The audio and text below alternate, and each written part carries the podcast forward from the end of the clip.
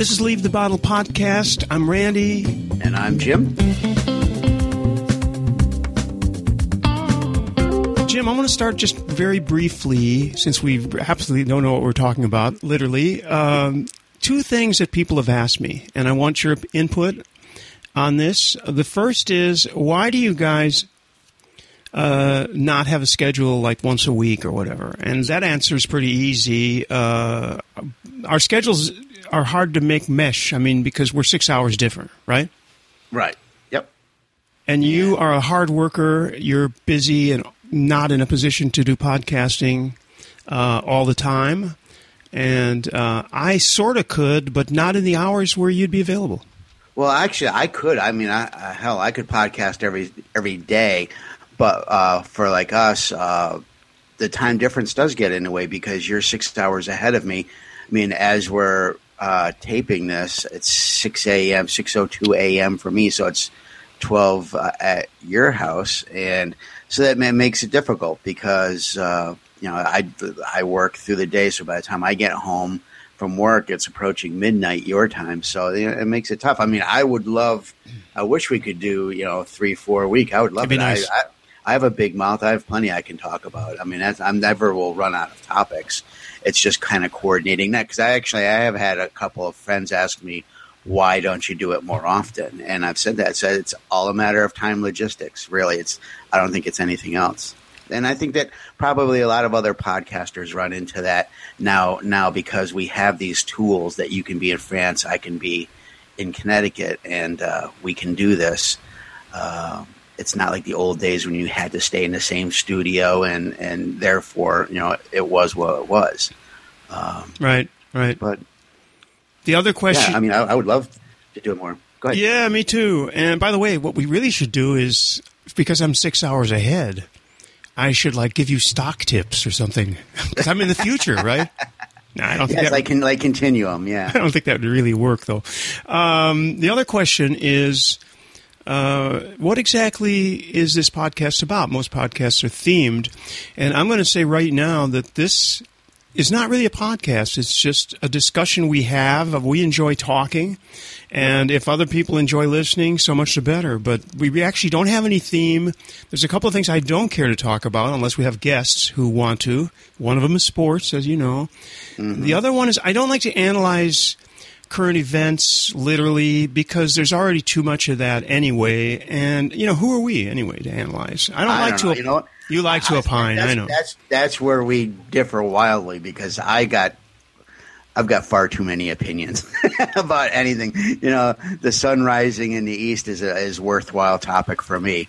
So, well, the, know, it isn't so much the opinions, though, Jim. In fact, um, I've thought about this because I've had to uncircle a few people recently on various, you know, unfollow whatever, right. and it isn't because I disagree with them. Or even that I find them obnoxious if they're totally different than me and have different opinions. But the uh, the reason for that is because when people and I think I've said this before, by the way, we may have talked about this before. When people start parroting, because the internet and social media, especially, is a big concentration of this. So when people start parroting links with absolutely no value of their own, and they're just, you know, it's just propaganda links. Right now, there are a couple of really horrible things. I'm not even going to name them, okay? But there's a couple of really horrible things going on, and people are just retweeting headlines. You know, it's just there's no thought behind that, and it eventually, as someone actually tweeted something very interesting, which said. Um, the fact that you're retweeting photos of injured children is not going to really, you know, that doesn't help the cause actually, because it, it just it's just parroting propaganda. And you uh, mentioned you you and I both saw Steve Faktor's, who was a guest on this podcast, his post, and he did a good job because he didn't. He did the opposite of that. He didn't parrot a, a bunch of crap. He actually gave some thoughts. Plus, it was balanced. You have to say he spoke on both sides.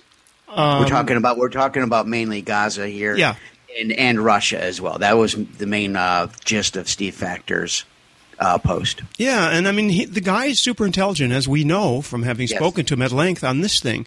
But uh, he's that's a perfect example of, of doing something that I don't, absolutely don't object to. I mean, he could do that every day if it was valid, you know, different subjects and valid stuff. Anyway, that's one of the things that irritates me about that. And the other thing, the conjecture part of it.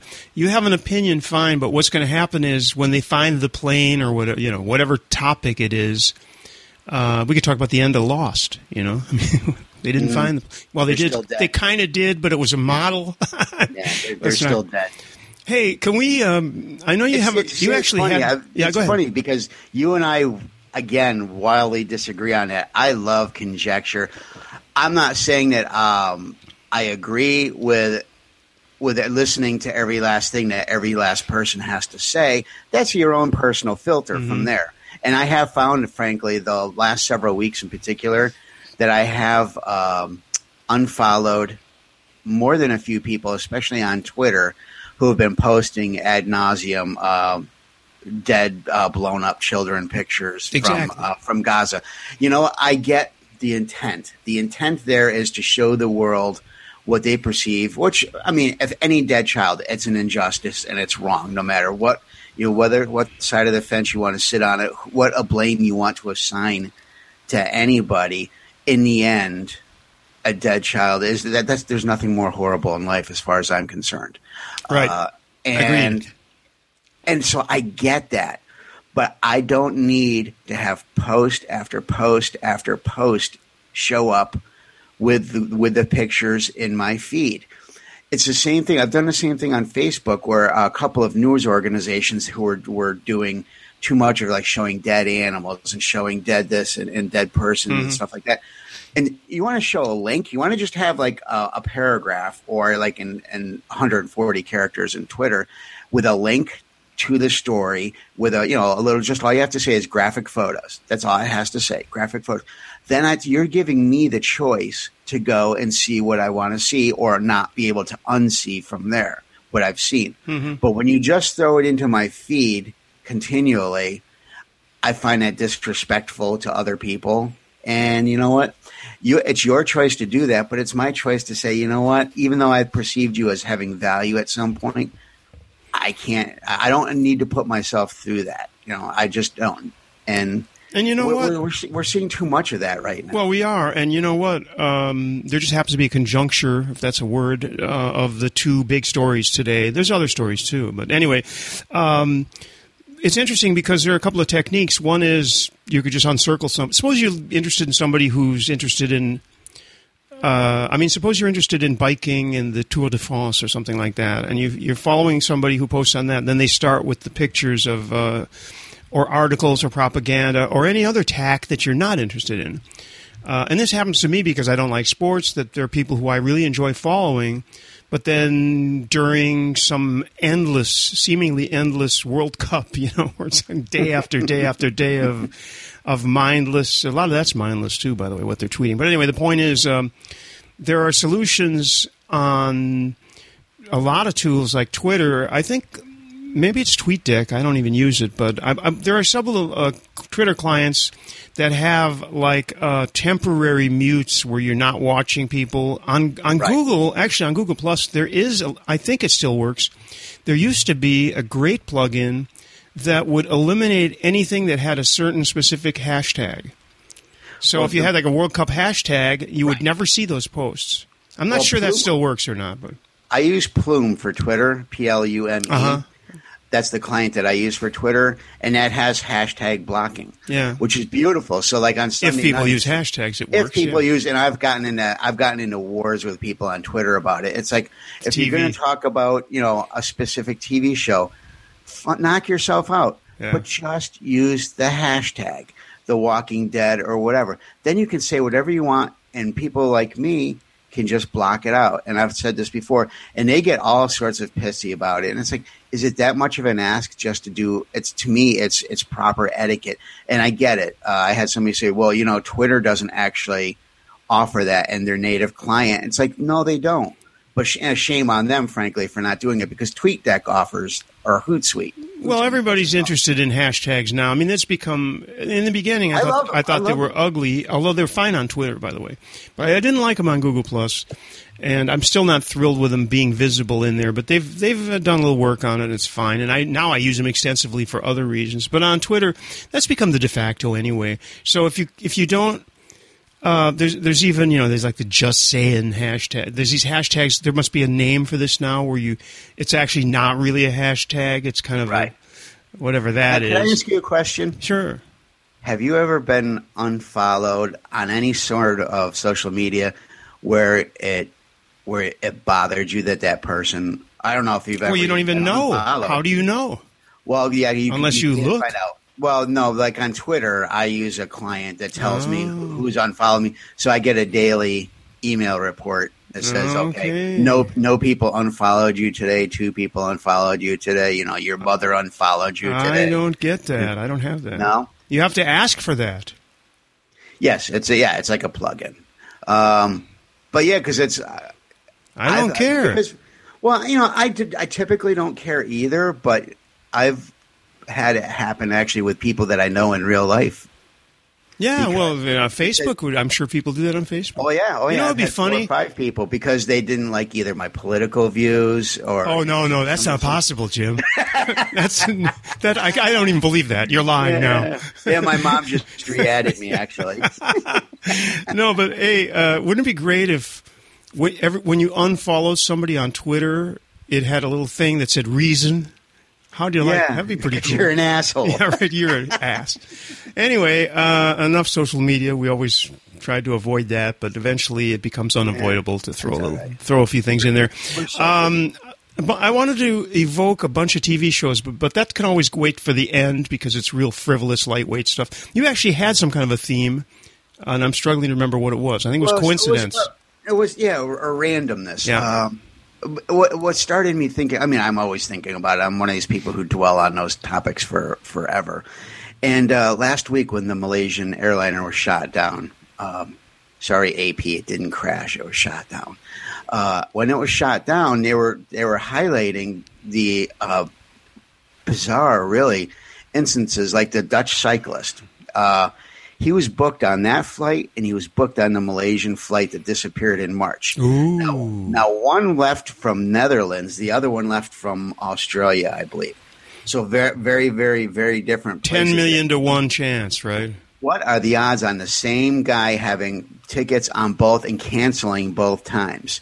And then there was the Australian woman whose brother and his wife were on the first one that vanished, so she lost her brother and sister-in-law. Her stepdaughter was on the second flight. Now I can't even imagine the God. sorrow involved. I can't even begin to imagine. But what are the odds that four four months apart and different spectrums of the world, ten thousand miles apart, going to two different places to begin with, that this woman would lose both you know so much family in two separate parts. That's and awful. This, and, this, and the cyclist who you know escaped death twice. Has anybody checked the cyclist story? That's so so incredibly unlikely. My understanding is my understanding is it's real. My understanding is that he had the tickets for it. I mean, I, I could be wrong, but it's not impossible, but it's No. very unlikely. Anyway, well, it's, fine. what's the, you know, it's unlikely that she would have lost so many family members two separate times That's too. sad. Yeah. Well, It it was really same is. airline though. Remember, so Yeah, that there yeah, is know, but- some connection. Yeah, there. no, but one disappeared. Prob more than likely, they assume more than We don't know. because We might know. come back like the 4400. Yeah, it could. Oh my! That's what I'm willing to. That's what I'm willing to do. You want to conjecture? Okay. What if they all came Um, back? So I was thinking about the whole randomness. Have you, so have you had this? You got an? Have you got a, yeah, an instance? Yeah, I do. Yeah, I was uh, I was a waiter in this little restaurant in Florida about 14, 15 years ago when uh, my wife was going to college down there. And one day, um, it was a little slow period in the afternoon, and there was uh, a guy about my age at that time, late thirties, sitting in a booth, and I went up to wait on him, and he has his T-shirt on, and it's got a school um, written on it. Well, it's the same exact name as my high school uh, in Connecticut. I said to him, I said, "Did you go there?" And he's like, "Nah." really? Why are you wearing a shirt then? And he wasn't much of a talker. And he's like, well, it's my girlfriend's T-shirt actually, and I'm laughing to myself inside. It's like, well, you're wearing your girlfriend's T-shirt. I said, really? I said, she went to school there. He's like, yeah, she she went there. And I said, well, what year did she graduate? He's like, oh, I don't know. I said, well, how old is she? And he said, how old? And I said, well, hmm, that's the same age as me. I said, well, what's your girlfriend's name? He says her name. I said, I went to school there from fifth grade straight up through. and it was, and I said to him, "Wow, that's really that's really interesting." I said, "I haven't seen her at that point. It had been like twenty or twenty one years since high school." Mm-hmm. I said, "I haven't seen her since high school. I wasn't friends with her there. You know, uh, we knew each other, but we didn't know know each other. Mm-hmm. You know, mm-hmm. we hung in a few of the same circles, but no real involvement over the years." And uh, it was just fa- I'm standing there, you know, taking his order, and I'm fascinated. I'm like, "What are the odds in this little Florida town?" And they live in the same town that we lived in uh, that somebody who uh, I went to high school with for you know eight years, uh, and then 21 years later, it wasn't them. It was her boyfriend wearing her shirt. That is funny. High yeah. school on it. So it was, it was kind of interesting. One of the, it was a random thing um, that just, and I, I always kind of go back to that when I when I think of situations like that. Uh, Dutch cyclist and just the randomness. But the the other side to it though is is when I hear people, and I know I'm going to probably catch some hell for this, is when I hear people saying, "Well, you know, God was watching out for you know you." This meaning, let's say the cyclist or the mm-hmm. other people that got bumped. Like I saw there was other people that got yeah, bumped. Sure. Like well, does that? Are you trying to tell me then that God wasn't watching over the little children, the eighty little children that were on that plane? Yeah, that's the immediate. It's such a stunningly yeah. arrogant yeah. point of no, view. It's it's, it's crazy. It's it's like really.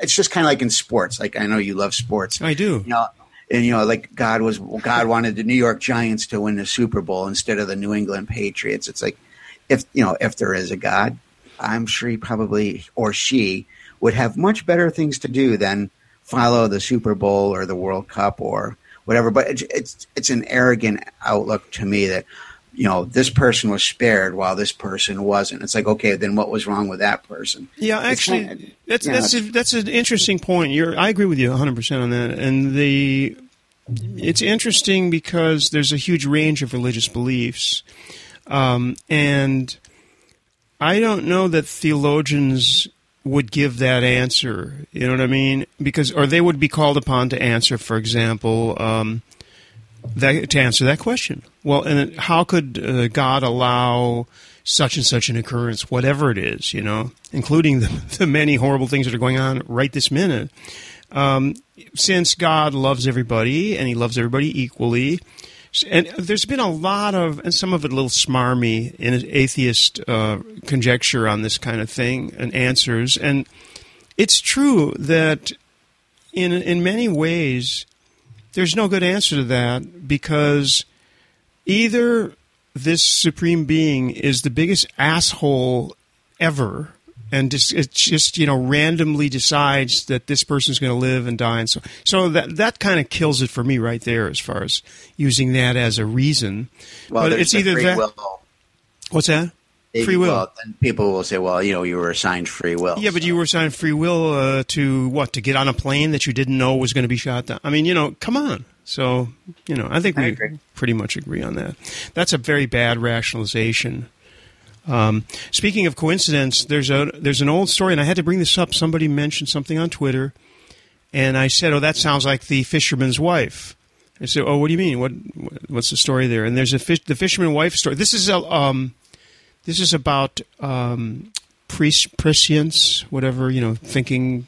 I know there's something's bad going to happen. So the fisherman's wife story is that the fisherman goes out to sea every day, every morning, and every morning, his wife says says to him, "I know I'll never see you again," or she says to herself, "I I know I'll never see him again." And you know, about thirty five years in, the guy doesn't come back, and she said, "I knew, I knew he was not going to come back today." Yeah, she knew today because she's been repeating that for 35 years. right. It's exactly. it's a and it's something that um, I think we all find ourselves doing. By the way, I um, I'm trying to think of things. Recently, there was an example of this. It's like I don't know anything from like when you're trying to boot a computer. This is a way off the wall thing. You're trying to boot a computer, and the symptom is that after a few seconds the fan goes on, then a couple of lights blink, and it beeps. Okay, so then you go in and change the memory around, or you do something, and then you go, okay, you, you push the button again, you go, I know this is going to, you know, you do this about 20 times, and each time it's, I know this is going to work or not work. And Mm-hmm. eventually it does, and you, feel really good. I mean, I do that almost all the time. I do that almost every day with something. Oh, am I going to run into this person? I know I'm going to run into this person I don't want to see. Or, or the opposite, you know, so, Sure. I wonder if I can run into her. Oh, yeah, she's only, and, um, it hap- when it happens, it's like, man, I knew this was going to happen.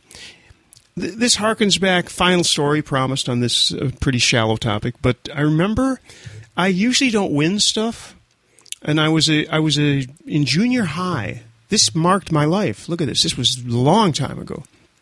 S- I was in uh, Seattle, in Bellevue, Washington, um, in junior high, and they had a drawing for um, for a record, and the record album, the 33 LP, was the greatest hits of the 50s. That's how long ago this was, because this was like the 60s or something.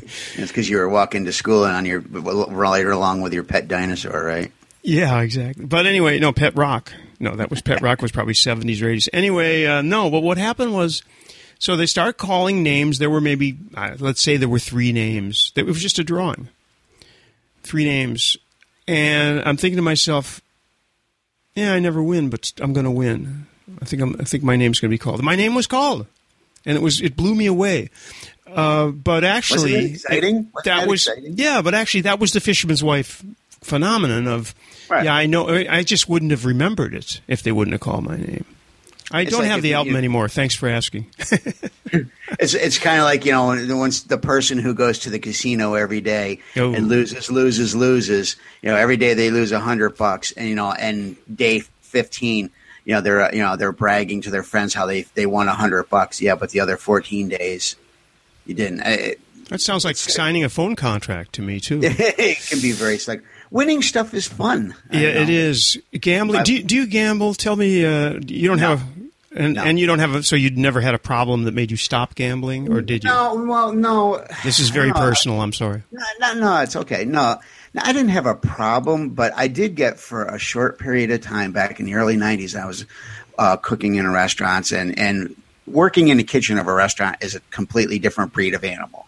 All all the anybody out there who has ever worked for any length of time in a restaurant will understand exactly what I'm saying. Restaurant people are completely different than the rest of society. We operate on a completely different plane of reality than everybody else. It's just it's quite often why you know they say like-minded people. Uh-huh. That's kind of a, it's kind of like the the herd of misfit children becoming adults migrates to restaurants. Quite Well, it's all. It's also you against the world. This kind of team thing, in a sense. I'm not. You know, not in the Well, and sense. also it's one of those things. Frankly, Working hard. This is going to sound very judgmental because it is. It is very, very, very hard work, uh, especially like in the summertime. You're in the kitchen and it's just horrible conditions. But uh, a lot of the time, it's like those are the people they want to just go in. They want to get done what they need to get done. There's no set plan really, other than just getting through that shift, and that's it. It's not like you have long term goals like in a lot of companies or corporations or things like that. There is no long term goal. There's closing time when the doors are locked. And uh, my wife is always joking with me that I used to win stuff all the time um, before I met her, and that since then I didn't. But back then, for a while there, you won was- her is the answer, though. yeah, yeah, I won Big, the booby that's the biggest. No. That's it. But uh, yeah, as far as uh, I lost my train of thought there for a second. I'm sorry. Gambling. But for no, for uh, the gambling thing, eh, for about a year there, I was doing it. We had a TV in the kitchen, and we were all sports fanatics, and we were calling the bookie every night, and you know, betting on six, eight, nine games at a time, kind of thing, and. It was getting to be a drag after a while because I was actually winning a lot on college basketball, but then I'd lose it all on football and things like mm. that and it was the pressure after a while. You know, some weeks I'd win five hundred or a thousand dollars, but other weeks I would lose five hundred or you know, one time I lost a thousand dollars, and I had to meet. And it sounds so cliche, but I had to meet this like big tough guy at this bar to pay, you know, to pay up at the end of the week. Right. And I'm handing it to him, and he was pleasant because I was paying. It was right. It, wasn't the like, broken. Yeah, he wasn't coming to break my legs or anything like that. And I was thinking about it. I'm like, for one thing, it really sucked paying that thousand dollars. Sure. But the other, you know, it was just like, you know, this is not how I want to keep living my life. And and really, that became it for me. And then I met my wife, and you know now I don't even, you know, I might buy an occasional Powerball ticket or something, but you know, other than that, but I used to win all the time contests, drawings. Um, I actually just won again uh, this last year. I won a, um, uh, a Nexus Seven. Right. Uh, I just I just happened to see online a uh, uh, what's her name uh, Queen Latifah. Her show every month offers five prizes, and you just put your email address in and you forget about it. Well, I got notified like a month later that I won the November contest for the next cool. seven. Well, if like, you don't enter, cool. you'll never win, of course. But the one thing I did, it's my one little claim to fame actually, is that I um, I won a contest uh, that I actually had to play in to win a trivia contest Hmm. back in 1997. It was every week for like 10 weeks, bars across the country. You played trivia on, Wow. on these consoles. And no, 10, one winner each week was flown out to San Diego to play for a million dollars.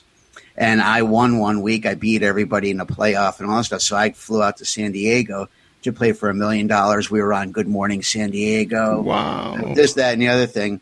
And then it, it got time to play for for real, and uh, the nerves kicked in nicely. And the thing, the funny thing is, they had it in a bar. They had it in a bar. They let you drink. hmm They plied. Well, they didn't ply us with drinks because that's not fair. But the whole weekend that we were there, we didn't. We had an open bar bill. They stopped paying for uh, drinks for us like three hours or two hours before the contest started. yeah, that makes sense, So doesn't I it? wasn't, I wasn't completely liquored up or anything before that before playing, but we had to play. It was like an hour and a half long, broken into three games, and there was a couple hundred people in there, and you know reporters and all. This. It was very nerve wracking. Yeah. None of us, none of us won the million dollars. You had to do a spec- had a specific number twice to win the million dollars. So they had one more game where the winner, just the outright winner, would win a trip to the Virgin Islands, and I won that. So that was fun. Ooh. That was fun. Yeah, so I won. I, I won a long weekend out in San Diego at a, in La Jolla, and I won the trip to the Virgin Islands and all that stuff. But um, That's cool. Winning stuff is fun. But It you know, and yeah, it's great. do You but-. But um, the expression is uh, at Ve- in Vegas and casinos, the scared money never wins. First of all, Yes. and the opposite of that happened to me. I'm a horrible gambler, and I'm not a good. I can play blackjack because the rules are simple and I understand them, but I'm not Mm-hmm. a card counter or any kind. I mean, I have no talent of any kind in cards, numbers, sports, any of that. And uh, but we were playing in it was either Reno or Vegas. I'm not sure which. Many years ago, and I sat down at a blackjack table because I know how to do it, and I had a little cash. And I sat down, and the first hand, I don't remember the hand, by the way, but whatever it was, I won kind of big time, uh, maybe 500 bucks on on a bet of a hundred or whatever. And um, first of all, everybody at the table asked me to leave because because I wasn't a real player. It screws the whole table up. And Yes. uh, if you've ever played cards, you understand that. I barely did, but the point is, anyway, I did get up and leave because um, it was a lucky. It was the opposite of scared money. I really didn't give a crap. I put down whatever money and I won, and then I got up and left. The problem is, uh, my wife and I were um, vacationing once in Key West, Florida, your old state, right? Key West, my favorite place. So Florida, um, let's face it, Florida and California both have a lot of real flaky people and a lot of kind of sad people. Like they're not, they're not they're necessarily. looking for something for looking for something in life that they're typically not going to find. There's that, and also when I say flaky, I'm not talking about the poor, like you know, in the South or something where they're, they're bad health, toothless, ignorant, uh, never had a chance. I'm talking about people who are not, you know, they're sort of poor, but they're also kind of gamers and looking for something for nothing. And Florida's Florida's probably the one of the number one states for that. They are and number when one. We walked into, I don't know, I was in a 7-Eleven or something, whatever passes for some kind of quick thing, you know. We were in a store, and I saw a very, very large sign on the wall in back of the cash register that said um, that we don't sell whatever their lottery is. That we don't sell uh, lottery tickets, no credit cards. And you know, I thought about, well, why don't they take credit cards? And then it hit me uh, like two seconds later. I'm going, oh God, you know what? In this culture, there are people who actually will run up their credit cards, thinking. Yep. Ah, one more time, one more time. I know I can do it. And these are the people who, you know, get their knees broken in Vegas and stuff because they just keep getting more and more. Well, maybe not in Vegas, but they keep getting more and more in debt, and eventually, anyway, they call gambling a sickness, an illness. It's I think it's more of a mental syndrome. I mean, yes, it's a horrible thing, and people need to be cured of it. Uh, air quotes, but it isn't. I don't believe it's like a real mental illness. I think it's just a thought pattern. Because it's, I don't think there's any, of course, I may be wrong, but I don't think there's any organic cause of it. I don't think it's hereditary. I don't think it's metabolic. You know, alcoholism, for example, there's a lot of, we don't know that much, but there are a lot of reasons why you might get that. It's not, you don't catch it, but I mean, it can also be metabolic, is what I'm saying, because uh, alcohol, so any substance, affects different people different ways.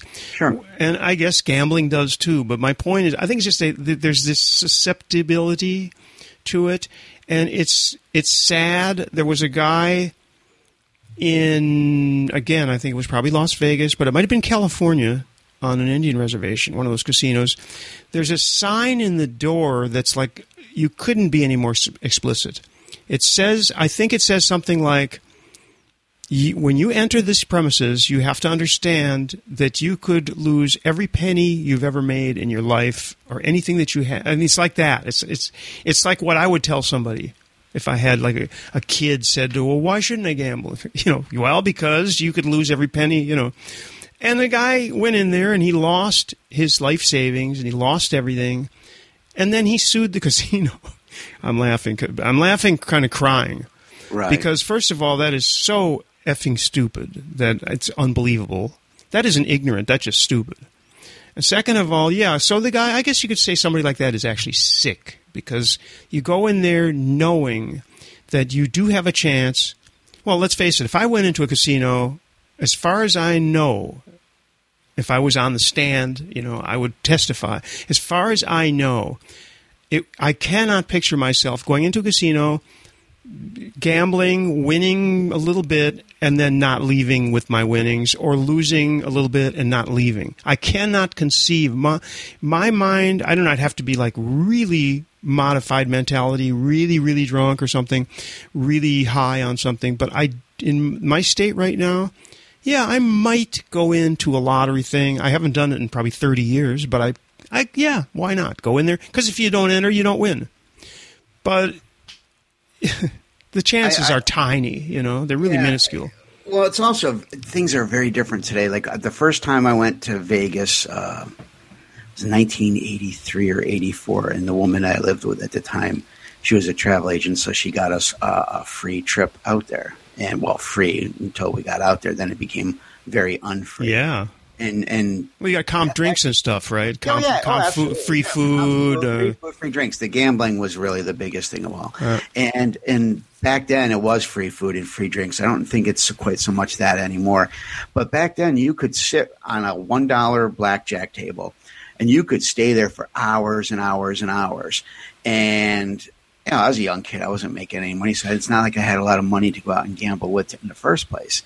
And I remember several times the same like six, seven of us, and you know, back then I drank, back then I smoked, right. and you know, and so I was like, I had like twenty bucks that I brought to the table with me, and I played with the exact same group of people for eight, nine, I remember one time we played for like 11 hours. They moved us a couple of times when they needed to clean tables Jeez. and things like that. Uh, and we had a great time laughing and joking if you're playing the one dollar tables back then, you weren't there to try to make a buck. You were there just more for the social. Right, and there's a lot of com- camaraderie, kind of like of in a in a bar back in the day. And joking before we know, it, you know, you're all best friends and all that stuff. You know, we all got cigarettes hanging over our mouths the whole time. I mean, thinking back, it was a really disgusting scene. Did the and did the waitresses come as soon as your glass was empty? They oh, go, God, "Hey, they before, can I top you up?" Oh, yeah. Oh yeah, they all did. I mean, if you had another say, margarita. I was a beer drinker, so if I was down to like an inch left of beer, they were bringing me a fresh one and right. just taking take but the it, old one. it- but, but it became you know and but I had, had I had my fill of that. You know, after a couple of days, I was like, okay, you know what? I'm done with that. My lungs were killing me. My liver was killing me. I was like, I was tired, and I was like, okay, I'm ready to be done with that. We come back. I was living in Syracuse at the time. We come back, and and and she's like, she she had the Jones bad. I mean, she really really? And so she's like, "Well, let's go down to Atlantic City." And No. Atlantic City. This is the day after we flew back. Yeah. And Atlantic City's like That's- a five, six, five, six hour drive from Syracuse. I said no. Well, we ended up going anyways. And Atlantic City is a freaking depressing town. One block away from the casinos, it is abject poverty. Yeah. I mean, horrible. horrible Yeah, it's not a fake built. It's it's they stuck it in there, you know, and it's got all the connotations of uh, of, of But- crime syndicates and all that too. But what really finished me off as far as casinos go, because the thing is, is casinos were not built on winners. Casinos are built on losers. Sure. That's the way it works, and nobody ever wants to face that simple truth. Well, I live in Connecticut, and before there was Foxwoods, it was a bingo hall by the Indians on the reservation, and it was just one room bingo. You could go play bingo. I went a couple times with my mother and that same woman, and it was fun. It was no big deal. It was bingo, just like you would play at the church or something. It wasn't high stakes or anything. Well, they cut the deal with uh, some uh, Singapore or Malaysian company to build Foxwoods, and they built this big, huge casino. Well, I remember the weekend it opened in '93 or '94, and I'm bartending at the time. And for a couple of nights, my bar was empty empty because everybody took the hour jaunt over to Foxwoods to the new casino. And before I knew it, there was several other people that were always my regulars.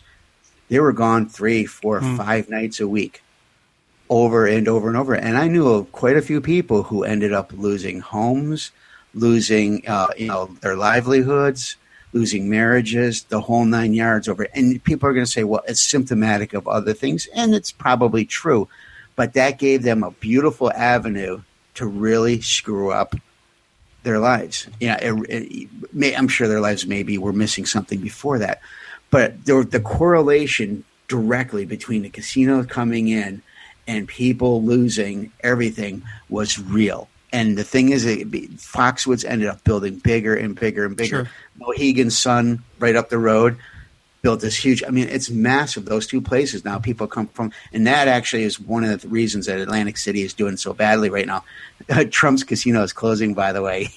Oh, good. Uh, I wish uh, he'd close. Yeah, but the, my, my my final point on that was is I saw a direct correlation. You know what? We all have done harmful things in our day, whether it's substance abuse, alcohol, smoking, eating too much, whatever. I'm, it's not that I'm judging gamblers or people who have lost everything to the casinos any more than I judge myself for drinking too much.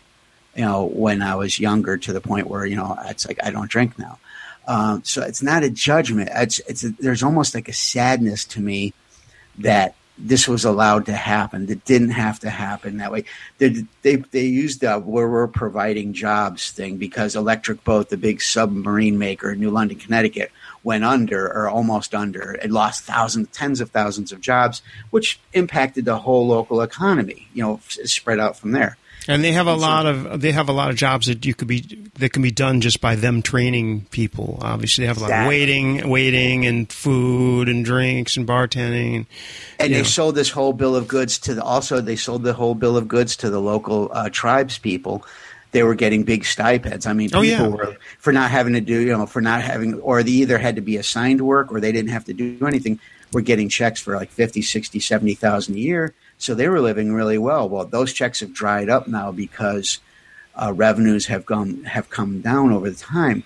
But to me, the economic damage that I see of, of people going, and I know people are not going to like it, but I can't tell, and I, I'm not trying to judge necessarily how people spend their money. But if you're going, if you if you're kind of living hand to mouth week to week, and you're sitting in a casino for hours, it's hard for me to feel all that sorry for your economic suffering. Then, Well, I feel sorry that they weren't uh, born or acqu- born with or haven't acquired the mature judgment that's needed, and that's a problem. As long, assuming you're not abusing a substance, because then it, that all bets are off. If I may coin a phrase, all bets are off. Uh, you know, so I mean, i assuming that you are not under any influence of any chemicals, um, it's it's absolutely horrible to think that there are people who don't make the connection between I am borderline poor or I'm poor and but I'm going to go into a place whose business it is basically to plume everybody. I mean, I mean, there is no. What are they? As you just said, uh, they're not there for the winners. They're there for the losers. and they've And- spent a lot of money and they've spent a lot of money with research how exactly what sounds what sights what Exact- smells. yeah, yeah, there's yeah, not- yeah. there's no windows there's no clocks there's a reason they don't have to have sounds coming from the slot machines but they know that clang clang clang because they even the, the ones that don't pull out coins anymore they build that sound into the slots even if even if they don't because they know they, they've done studies it's just like alcohol it's just Yep. like tv It's like It's cigarettes, like cigarettes. Right. They they've got the market. They know exactly. They have people who have this fine tuned down, just like TV. Just like TV, it's no different. They and it's sensory. It's all about the sensory and bringing you in, knowing that okay, not every single person who comes in is going to get hooked. All we need is a couple. All we need is a couple out of every 100 Mhm. and and we'll, we'll be in business forever. You know, it's. I, you know what? It, it just it, it makes me very very sad. It is. It's totally saddening. I was trying to bring up a list of uh, moving on because there's nothing we can do about that except ask people Nope. to uh, give their kids a sense of value and the fact that really there is no free lunch. It always comes down to that. I mean, Exactly. it's it's a hard uh, decision to make. Much harder today in that um, no matter what you do, no matter what college degree you might attain, no matter what training, no matter what knowledge you might have, you still might be unemployed. So that that decision is getting even harder now. You know, the, One- no one one quick- no one has an assured future anymore. So that's One quick question for you. Sure. you. I read a couple weeks ago Sting. He's worth three hundred million, Mm-hmm. and and he Philip Seymour Hoffman, who recently passed, had thirty five million. Neither one of them left money or are leaving money to their kids because they don't want their kids to become trust fund babies Mm-hmm. with no direction, no goals in life. Now, Philip Seymour Hoffman kind of got a bad rap the other day because really the money they said went to his partner, not his kids. Well, his partner's the mother of his three kids, so you know she's going to make sure her kids are provided for. So that's That's, uh, yeah, and- one could assume. One could and assume. he also he also made that proviso in his will when when he only had one child before he had three children. Mm-hmm. And he did in fact actually build a trust in if she passed first. But Well, You the know, Gates, uh, the Gates have also done the same thing, as far as we know. You know, Yeah. again, a grain of salt time because this stuff, you know, people make things public, and uh, it may not. We, but do you think it's a good idea overall to not encumber and essentially not encumber to not provide? a- uh, yeah, probably, probably. Although not- maybe you could limit it to not them, having them be filthy rich, but it wouldn't. I would not object or think it's bad if you were able to, if if you left enough for your kids to be able to uh, just survive and do what they wanted. Yeah, sure. I mean, if I had whatever millions you needed, and I was uh, working with my will. Um, I would definitely leave the most of it to other things and not to kids, but I would maybe make a trust that certainly had enough money to survive on, maybe even as a, a small family. You know what I mean? But I, I wouldn't. I wouldn't be with the. Uh, child number one gets hundred million. Child number two gets uh, two hundred million, or, or even all the same. Each one gives thirty three point three million. Um, there, there are probably ways to do that. The other thing is to set up things like college funds. Right. or- and various obje- investments. You could, you could, for example, have income property that you give t- that you. Um, um, uh, what's I'm thinking, forgetting the name when you make a will. Be, be, uh, be, that you leave to. Uh, let's put it that way. You assign to a child, so you, they've got income property. They inherit the income property, for example. Right. You'll always have this stipend coming in, and then the, it's up to the child as they grow up whether they're going to, um, you know, sell that for the fastest bidder to go get a bunch of heroin. I don't know. That, so you're never going to. There is no insurance against that kind of thing. No. Uh, the best way is to try to teach uh, to teach the kids if I say the value of money, that sounds so like right wing moral majority. But but but there's some truth in that certainly. There is truth. The value of money, especially the value of money that you work for. Hey, um, we have about about a quarter of an hour left, and unless you have any other uh, buzzkill stuff, no, no, no, let's. no. Uh, I want to talk a little because we haven't done this for a while, and there's a whole bunch of new shows have come out, and I want to take the opportunity for you and I to badmouth about 99% of them because I've watched a lot of them, and I was looking for the list, and I cannot bring up my main. Uh, TV.com is not coming up. Uh, I've put in a plug for the critics on that thing before, and I've got to tell you, regarding, for example, Under the Dome, I have a new episode of Under the Dome I haven't watched yet, but I watched the first one. You're you're telling me, and a lot of people in the forums are saying, uh, "Why is anybody watching this? It's absolutely absurd," and it is. It's horrible. But then they come up with these page after page of like really funny. Some of them are animated gifs, gifs, gifs, gifs, gifs. Uh, some of them are, some of them are stills with captions. But I mean, they are really, you know, laughing out loud, rolling on the floor, laughing, funny. Some of them, and of course we I can't read them because people can't see. But um, that one's good.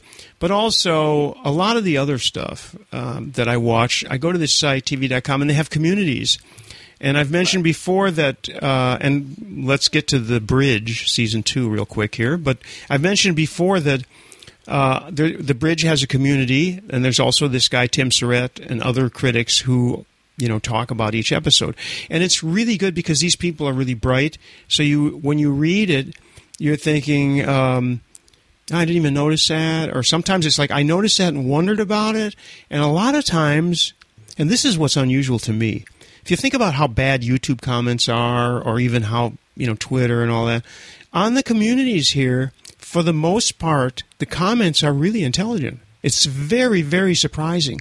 And, um, for example, on I don't remember what show. It's probably uh, the following, which is another show, a little like Under the Dome. You watch it just to suffer, you know, and then you, but then you read the thing the next day, and it's hilarious. Uh, somebody actually, I noticed a, uh, what I thought was an anomaly in a scene, and then I was looking on the community, and somebody posted something, and somebody asked the same question, and the other guy or woman, I don't know, the other person answered the question. He said, "No, no, the person, the guy walked into the room with a sweater." And he took a sweater off the chair. Some detail that I thought, well, wait a minute, that's odd. They, why didn't they fix that in the mix? Uh, the bridge, I love the bridge. I Love a it. lot of people, including me, didn't care for the very end of the first season with the where they were precisely on the bridge and the the the and I don't know. But it was a start and a finish. I mean, and the thing is, Yeah. is that because that came from the Swedish show Bron, um, that's how the season one over there. Oh, really? As well, yes. That's why it was interesting because the first season of the American Bridge, the first two or three episodes were almost word for word the exact same as the Swedish version. And then it went, and then it kind of strayed away from that. Where does Uh, the Swedish version take place? it takes place? It's actually Swedish, uh, Danish Yeah. And it takes the bridge. There's the famous bridge. It connects Sweden and uh, Denmark. So they have a tunnel smuggling i- immigrants No, between. no, no, no, no. That part was not in the Swedish. okay, I wanted to call you on that because No, that no, seemed really, really weird to have a tunnel. And what was interesting about that version is half of the cast was Swedish, half of the cast was Danish. It was Mm-hmm. a co-production between the two countries, and the Swedish actors did Swedish, the Danish actors did Danish. Mm-hmm. And you watched it with subtitles, I guess. and you watched it with sub. I watched it with subtitles and absolutely loved it. And uh, but it was interesting listening to the actors in a in a show in English on Mm-hmm. the BBC talking about it was hard for them because not knowing the other language, Right. figuring out at first when when sentences were ending, when they were finishing their sentences. But um, Mm-hmm. it was it was about a beginning and an end for the bridge, I think, on that first season. So that's why they had it ending there. I understand the hokey nature to it, and there was a little bit of hokiness to it. on both versions. Well, the both the first uh, what I'm complaining about that a lot of people were complaining about is that it, how long it took to play out where the guy's on the bridge and he shot the Right. details, the actual details. If you if you said it in three sentences. Uh, that that Marco shot the guy, he wanted to kill him, and all that. Yeah, I mean, who wouldn't? Uh, I think everybody identifies with that, and it, and it was it was really good drama. Spoilers, sorry. It was really good drama that that they didn't save the kid. I mean, because nowadays we can do that. Apparently, in the '60s, you never ever saw that happen. never. Of course, in the '60s, when people got shot, they just held their chest and fell with no blood or anything either. I, But- I was when I watched the original Swedish version first, and and and the, and the kid died in that one as well. Mm-hmm. And I was just floored because it was like, wow, you just don't see that. Even in American TV, you really It's rare. You have to be the. Sopranos or I something. wondered, I wondered if because this came from Europe, if they decided to go ahead and and because also let's face it, this is not on a regular network. This is on FX, Yeah. isn't it? Well, FX is almost a regular network, but they Uh, yeah, they have great stuff. A lot of they have a lot of good things. But um, I was wondering if they took the chance and went with that angle on the American version uh, because they did it in the European version without a huge amount of backlash. Plus, this was not a young child. I don't think there was any backlash, Frank, No. on that But he particular wasn't, thing. He wasn't a young child either. no, no, he was a teenager. He was, he was a late teens. He was like Yeah. 18 or something. And I'm not saying that that's okay, but you know, it's TV. No. It's TV. But I tell you what, I because I love the actress, the Swedish actress that played uh, the version there. At first, I was not enamored of the American version of her. Which Which one? The blonde, the Yes. inspector with Asperger's or whatever. Yes, Yeah. and she's actually in real life she's German. Um, Really? But yes, she's German. And uh, but I warmed to her character after a while because I, t- I took out of the equation the original, and uh, I think Yeah. it's a I think it's a fantastic show. The original, if you- if anybody goes on Hulu or Hulu Plus or Hulu, the original is B R O N is Bron is the original version. It's two seasons because the Hmm. second season already played out. Um, absolutely magnificent. You know, deal with the subtitles. You'll, it'll be well worth it. So you already watched the second season or not? Oh God, last year, last last winter, because the second Okay. season was last year. But I was worried at first that there would be too many spoilers for the American version. Yeah. But the produce, producers said from here on in, they're not going to follow anything anymore between the two, so you can watch one. That's good because it doesn't really translate that well. I mean, there's there are some major statements that could be made between the Mexican and the American thing, and I love that part of it. So here's my one of my objections anyway. Besides the fact that I didn't like the end that that was drawn out into like three episodes, but forget that. There's a couple of things that are wacky and that have been discussed uh, for a long time on the communities as well. Uh, and one is that there's a lot of stuff that just comes and goes and that you don't see. The ends are not being tied up. And Right. uh, one thing so let's let's move, zoom into because i wanted to talk about this zoom into the premiere of season two. Because i thought the premiere of season two was very poor in a lot of ways. I really like marco whoever that actor is and I, I love he is just in such a bad place right now. And the actor is just i think he just is fantastic Yes, the he is. reporter who's really well known. I don't know the names of these people, but you know that I guy. like him a lot. He's he's pretty famous, and, and he's doing a great job.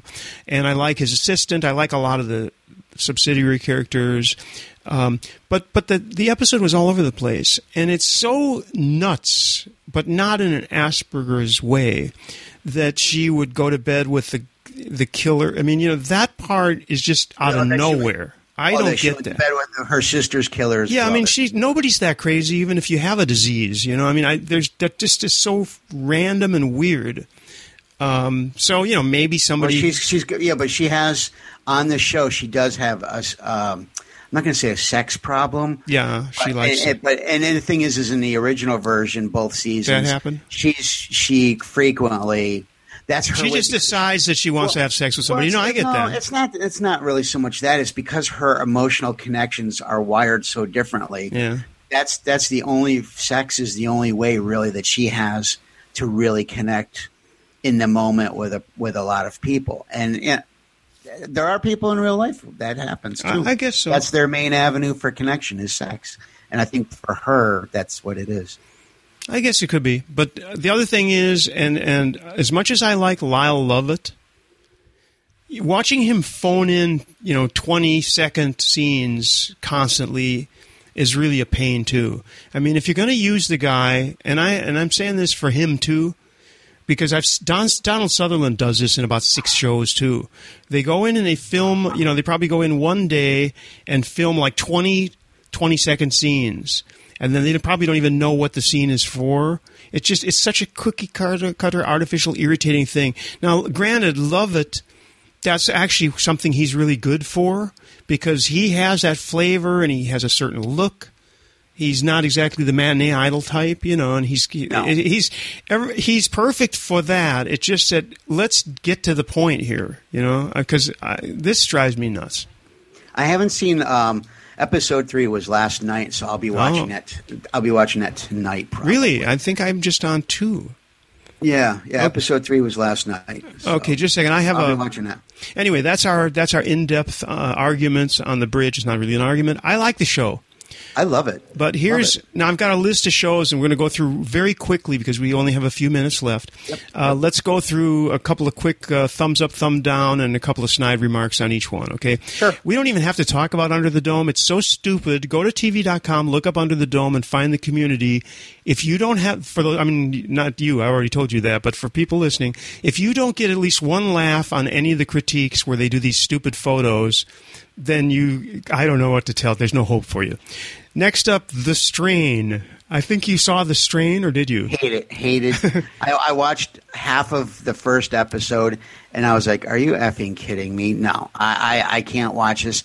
It's painful. The acting is terrible. I, the, the whole thing with the plane in the beginning." And, and who's supposed to be the main guy outside of the plane? It was just so goddamn hokey. It was a little like The Fringe first episode started like that no, as well. the frin- uh, Not Fringe, I mean. Fringe had brilliant actors. Oh, yeah, of course. Um, no, I, I couldn't. It was too bad. It's like I have too many other things in life I can absorb looking at paint on my walls before I watch the strain again. well, I'll, I'm going to try it. Uh, I'm Oh. going to try it again. Second Try it again, version, second thing. Uh, my wife liked the first one, so that's always a big, uh, a big uh, impetus to watch it. Anyway, it's, it's, for those of you who've never heard of it, the strain is this disease, but the disease is like vampirism. So we'll see. And I love vampires, We'll so see where that goes. bad. And see, I don't, but we'll see. I see. love vampires, All but was- extant with Halle Berry because Halle Berry. No, uh, uh, okay. I watched number one.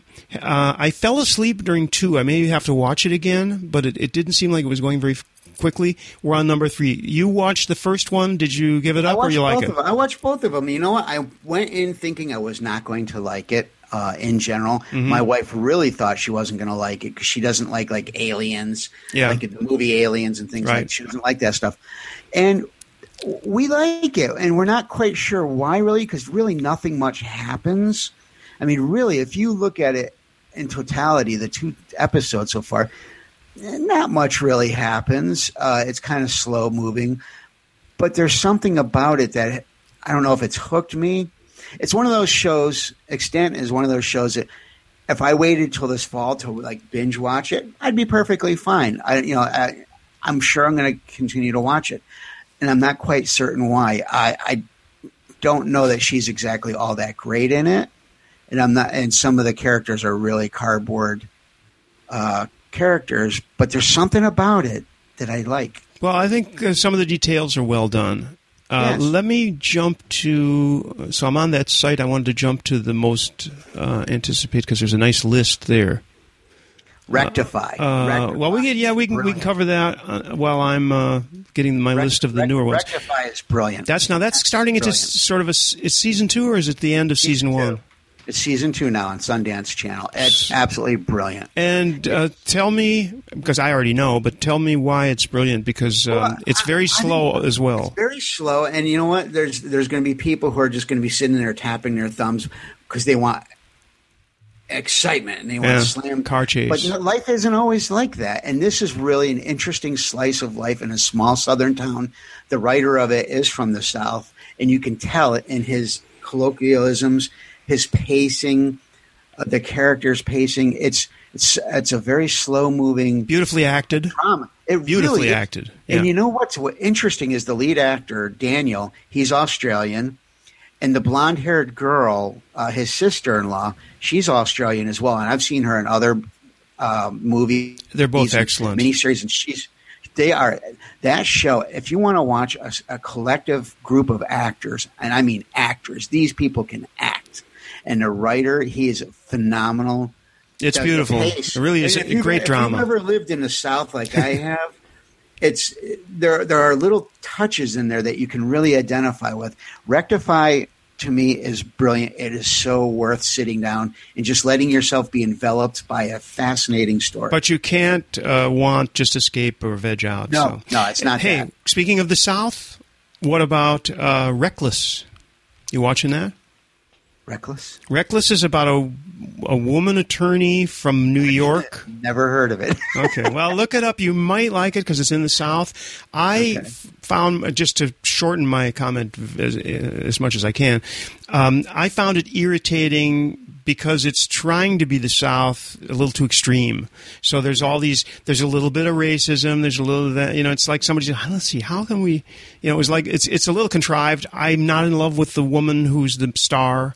Uh, so I guess that kind of screws it up. My wife didn't like it. That's always the death knell of these things. um, here's a new one that's oh, this is starting um, in three days. It's called Manhattan on WGN. So we'll watch for that. Did you watch Married on FX? No. Okay, that's brand new. It started July 17th. Didn't like it. Next, The Leftovers, HBO. Do you get the? You, you're able to get HBO, right? You're able well, to watch I, HBO. Yes, I ways. can watch HBO. You on um, leftovers, or did you leave it? I like it. You know, it's not exactly what I thought it was going to be in certain ways, and it certainly is probably the most depressing show TV has had on in many years, other than something like The Hoarders. But um, it's the first two episodes. I, I liked. I would have given them a, a B, a solid B. Some of the younger characters on it are so annoying that I wish they would be taken away themselves. And and and it was that some of that was annoying. That's why I, I dropped it down to a B. But I'll tell you what, episode three with uh, Christopher Eccleston, the original, the what the doctor on Doctor Who when it came back in two thousand and five, mm mm-hmm. he was the first season doctor. That was a tour de force of acting as as the local minister who was losing his church and trying and, and trying to get people to understand what was going on. That episode, basically, instead of having it be about all the different townspeople and all the different issues. They really boiled it down to one character for mm-hmm. that episode, and it was one of the best hours of TV I have seen in many years. I figured, many years. It I was, figured it was absolutely amazing. I figured I would uh, give it another chance. I watched the first one. I thought that it was very uninteresting and very uneven, but uh, I'll, I'll yes. give it another chance. The hey, second one is still very uneven. So the, go, to, go to episode three. I'll uh, I do the three or even four sometimes uh, test.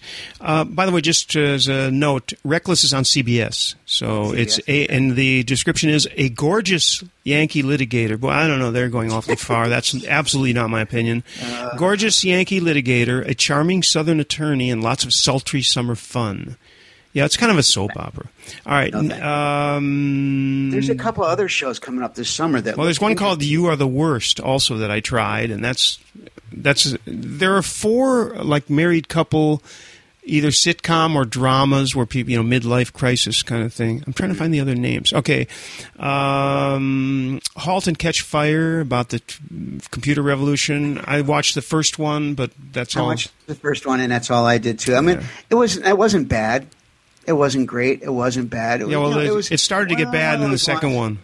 Did it? Okay, I never watched even, and I don't think it's going to be renewed either. And that was also one of those things. It's ah, like yeah. I just I had a feeling it's not going to be renewed. So if that's the case, don't why invest. Am I watching? Which is also why I'm enjoying more and more of these one and done kind of things. Well, even with Fargo, that's one and done. Even though it's been renewed for another year, it's going to be a whole new cast, whole new.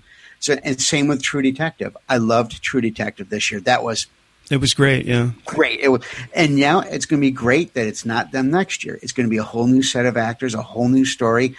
I find that I'm liking the British way of doing that kind of thing now, of just doing one and dones, whether it's six, eight, ten episodes, and then move on. I think the writing a lot of times stays crisper that way. I think the acting st- stays crisper, and a lot of the actors I've read about in England, they like that. They'll play this character for one season, Yeah, because you know, it never turns into a caricature like House or something. Right. And I, but before I forget, there's a three part on Netflix right now. It's called The Politician's Husband, and it's David Tennant. Mm-hmm. Again, the guy who played the doctor, and then he was in Broadchurch last year, and he's going to be re- redoing his role from Broadchurch over here in America mm-hmm. on the new uh, series Gracepoint. And he's a member of parliament who's married to a, um, she's a member of parliament as well. And there's political intrigue and backstabbing and backstabbing within the marital unit. And uh, uh it's a really sounds like House of Cards.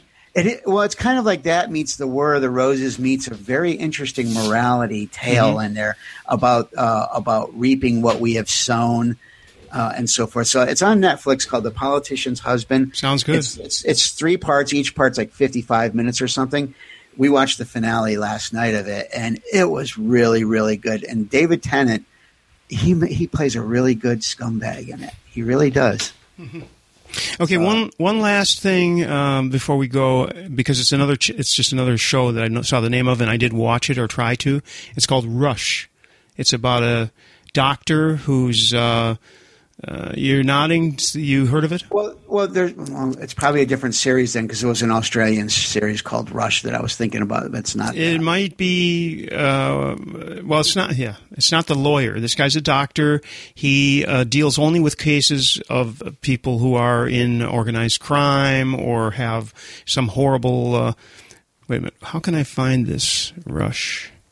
I can't find the description, but it's like it's a very, very weird uh, setup and I tried to like it because it sounded. There, there was another one about a doctor who had a split personality, and every morning at eight o'clock he woke up. I forgot the name of that, and that was kind of interesting, but it was also so far fetched and so wacky. Oh, I know which one you're talking yeah. about. I can't remember the name of it, but I enjoyed it. You I like the one know, called Awake. I really thought that that was a good that show. That was going to be that was going to be a great show. It's too bad See, they it canceled, find its audience. I don't understand why they would cancel a show like that, which was intelligent. It had good yes. drama. It had kids drama. You know, the, the, the relationship with his kid, and they had a very interesting plot device where you could have his family, but then there, his family was dead or disappeared, whatever that all was. That was, was a really good well show. Done. It yeah. really was. You know what you might like also? I don't know. You have Netflix, right? Do you have Yeah, Netflix? yeah, I do. I don't know if uh, Netflix in France would have it or not, but uh, they're supposed to have the same stuff. Well, not always because I can go into Netflix. Well, that's right. No, now that you mention it, they're very restrictive on licensing. Yeah. Yeah, I can go into the Netflix in UK and it's not the exact okay. same. So what is it? Um, it's this show. It's an Australian show called. Well, they did a remake this year with a uh, Greg Kinnear on Fox called uh, Rake. Yeah, I couldn't stand that. That was awful. Well, the, the I wanted original, him. To, I wanted him to blow up immediately. Oh, I did too. Well, the original one, the Australian one, was much yeah. funnier, much better. You know, the, uh, the alcoholic, drug infested yeah. lawyer, um, ne'er do well, and all that stuff. But it was mm-hmm. it was a funny show. It was nothing like this. It was. I was very disappointed in this one, but it's you know it's yeah. What can TV's, you do? It's very subjective. I mean, you, you know, when when you have the Kardashians being successful on TV, I don't know what to say. Yeah. Really yeah. Well, fortunately, there is Hulu, there is Netflix, and there are yes. many other solutions. There's going to be more and more video on demand. Uh, as yes. a matter of fact, there are several here in France, plus our own our ISP, which is how we get our TV through the set top box um, they're getting more and more stuff. So you know, there's hope for cable cutting. It's it's going to be life is going to be good over the next years, and it's already pretty good for us if we know if you know how to uh, get this stuff or are able to get Netflix or whatever. Netflix is is really a boon now that they're and Amazon now that they're yeah. producing their own stuff. We're running short though. We should really get going here. I just yep. want to remind everybody that you can uh, keep abreast, if you will, of uh, what we're doing by uh, looking at leavethebottlepodcast.com or ltb.re has the short, no bullshit uh, listing of every episode and a couple other pieces of information. But the blog is actually leavethebottlepodcast.com. And, you know, we always like to say that you can subscribe on iTunes, Stitcher, blah, blah, blah. But the fact is, if you're listening to this, you already probably know that. So it's not that important. Nah, it's but you know what? No bullshit. That should have been the name of the show. I like that. That no would have been good with Randy Resnick and Jim Barraford. Oh my God, that would have been brilliant. Yeah, but then LTB.re wouldn't make any sense. This is true too. It barely does I now. I would have I would have had to put make a T-shirt with that. No bullshit with. Actually, it could be Isn't there a BS domain? We should start one. Then you have no.bs. Oh my God, that's perfect. That would be good. I'll have to look up and see if there's BS. Now that's funny.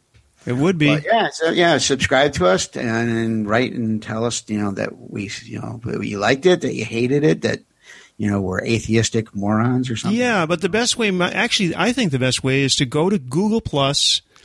That is plus.google.com and look for Leave the Bottle podcast, and you'll find us on there, and you can communicate that way as well. That's probably or, the easiest. And you can communicate with us. I'm, I'm there at James Barraford, B A R R A F O R D. You can communicate with me there as well. Yeah, that's true. My name is Randy Resnick. I don't admit it that often, but uh, it's not a pseudonym, so you can communicate with me as well. Go check Steve Faktor, F A K T O R. Go check his post out about uh, Gaza and Russia. It's actually quite well done. I agree. Okay, until next time. All right, later.